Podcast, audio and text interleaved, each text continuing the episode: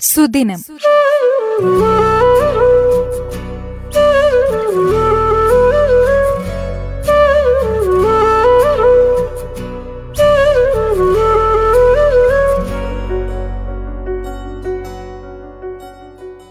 ഇന്ന് ലോക സാക്ഷരതാ ദിനം. എല്ലാ വർഷവും സെപ്റ്റംബർ എട്ട് ലോക സാക്ഷരതാ ദിനമായി ആചരിച്ചുവരുന്നു ആയിരത്തി തൊള്ളായിരത്തി അറുപത്തിയഞ്ചിൽ നിരക്ഷരതാ നിർമ്മാർജനത്തെക്കുറിച്ച് ആലോചിക്കാൻ വിവിധ രാഷ്ട്രങ്ങളിലെ വിദ്യാഭ്യാസ മന്ത്രിമാരുടെ യോഗം ചേർന്നു. ഇറാനിൽ ചേർന്ന ഈ സമ്മേളനം സെപ്റ്റംബർ എട്ടിനാണ് ആരംഭിച്ചത്. ഇതിന്റെ സ്മരണ നിലനിർത്താനും ലോകവ്യാപകമായി സാക്ഷരതയുടെ പ്രാധാന്യം വിശദീകരിക്കുന്നതിനുമായി യുനെസ്കോയുടെ ആഭിമുഖ്യത്തിൽ ആയിരത്തി തൊള്ളായിരത്തി അറുപത്തിയാറ് മുതൽ സാക്ഷരതാ ദിനം ആചരിക്കുന്നു. സാക്ഷരത വ്യക്തികളുടെ വിമോചനത്തിനും വികാസത്തിനും ഉള്ള മാർഗമാണ് ആത്മവിശ്വാസത്തോടെയും അന്തസ്സോടെയും ജീവിക്കുന്നതിനാവശ്യമായ എഴുത്തും വായനയും ഗണിതവും ഉൾപ്പെടെയുള്ള അറിവുകളും നൈപുണികളും ആർജിക്കുകയും താൻ ജീവിക്കുന്ന സമൂഹത്തിന്റെ പൊതുവികസനത്തിന് ഈ കഴിവുകളെ ഉപയോഗിക്കുകയും ചെയ്യുമ്പോഴാണ് ഒരാൾ ആധുനിക സമൂഹത്തിൽ സാക്ഷരൻ എന്ന് വിശേഷിപ്പിക്കപ്പെടുന്നത്. ലോകത്തെ എല്ലാ ജനങ്ങളും സാക്ഷരരാകേണ്ടതിന്റെ ആവശ്യവും പ്രാധാന്യവും അടിവരയിട്ട് ഉറപ്പിക്കുക എന്നതാണ് ഈ ദിനാചരണത്തിന്റെ ലക്ഷ്യം. സാക്ഷരതയിലൂടെ മാത്രമേ വ്യക്തികളുടെ വിമോചനവും വികാസവും സാധ്യമാവുകയുള്ളൂ.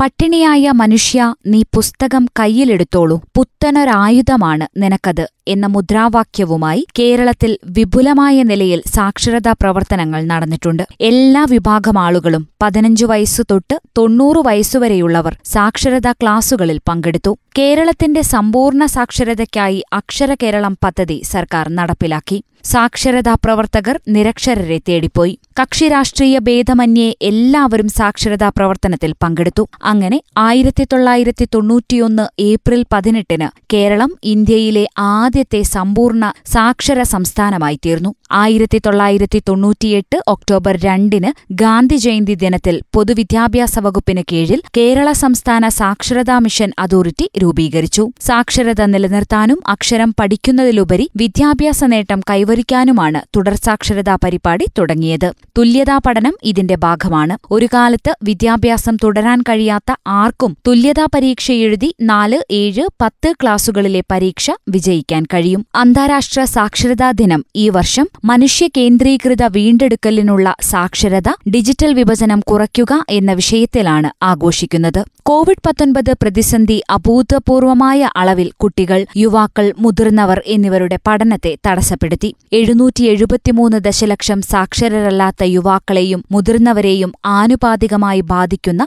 അർത്ഥവത്തായ സാക്ഷരതാ പഠന അവസരങ്ങളിലേക്കുള്ള പ്രവേശനത്തിൽ മുമ്പുണ്ടായിരുന്ന അസമത്വങ്ങളും ഇത് വലുതാക്കി. പല പ്രാരംഭ ദേശീയ പ്രതികരണ പദ്ധതികളിലും യുവാക്കൾക്കും മുതിർന്നവർക്കും സാക്ഷരത ഇല്ലായിരുന്നു. അതേസമയം നിരവധി സാക്ഷരതാ പരിപാടികളുടെ സാധാരണ പ്രവർത്തന രീതി നിർത്തിവെക്കാനും നിർബന്ധിതരായി. ആഗോള പ്രതിസന്ധി ഘട്ടങ്ങളിൽ പോലും വിദൂര പഠനം ഉൾപ്പെടെയുള്ള പഠനത്തിന്റെ തുടർച്ച ഉറപ്പുവരുത്തുന്നതിനുള്ള ബദൽ മാർഗങ്ങൾ കണ്ടെത്താനുള്ള ശ്രമങ്ങൾ ഈ മഹാമാരിക്കാലത്ത് നടന്നിട്ടുണ്ട്. എന്നിരുന്നാലും സാക്ഷരതാ പഠന അവസരങ്ങളിലേക്കുള്ള പ്രവേശനം തുല്യമായി വിതരണം ചെയ്തിട്ടില്ല. വിദൂര പഠനത്തിലേക്കുള്ള ദ്രുതഗതിയിലുള്ള മാറ്റം കണക്ടിവിറ്റി ഇൻഫ്രാസ്ട്രക്ചർ സാങ്കേതികവിദ്യയുമായി ഇടപഴകാനുള്ള കഴിവ് പരിമിതമായ പഠന ഓപ്ഷനുകളുള്ള വൈദ്യുതി ലഭ്യത പോലുള്ള മറ്റ് സേവനങ്ങളിലെ അസമത്വം എന്നിവയും ഡിജിറ്റൽ വിഭജനത്തെ എടുത്തുകാണിക്കുന്നു എന്നിരുന്നാലും പകർച്ചവ്യാധി സാക്ഷരതയുടെ നിർണായക പ്രാധാന്യത്തെ ഓർമ്മപ്പെടുത്തുന്നു. വിദ്യാഭ്യാസത്തിനുള്ള അവകാശത്തിന്റെ ഭാഗമായി അതിന്റെ അന്തർലീനമായ പ്രാധാന്യത്തിനപ്പുറം സാക്ഷരത വ്യക്തികളെ ശാക്തീകരിക്കുകയും അവരുടെ ജീവിതത്തെ മെച്ചപ്പെടുത്തുകയും അവർക്ക് വിലമതിക്കാനാകുന്ന തരത്തിലുള്ള ഒരു ജീവിതം തെരഞ്ഞെടുക്കാനുള്ള കഴിവുകൾ വികസിപ്പിക്കുകയും ചെയ്യുന്നു. സുസ്ഥിര വികസനത്തിന് ഇത്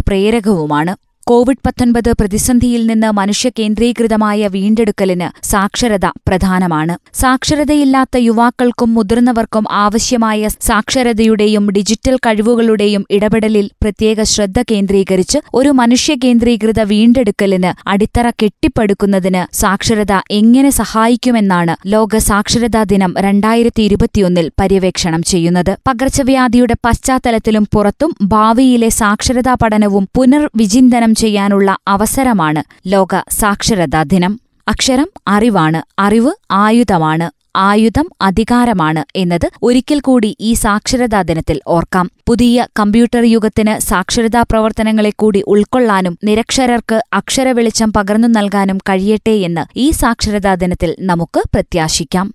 സുദിനം.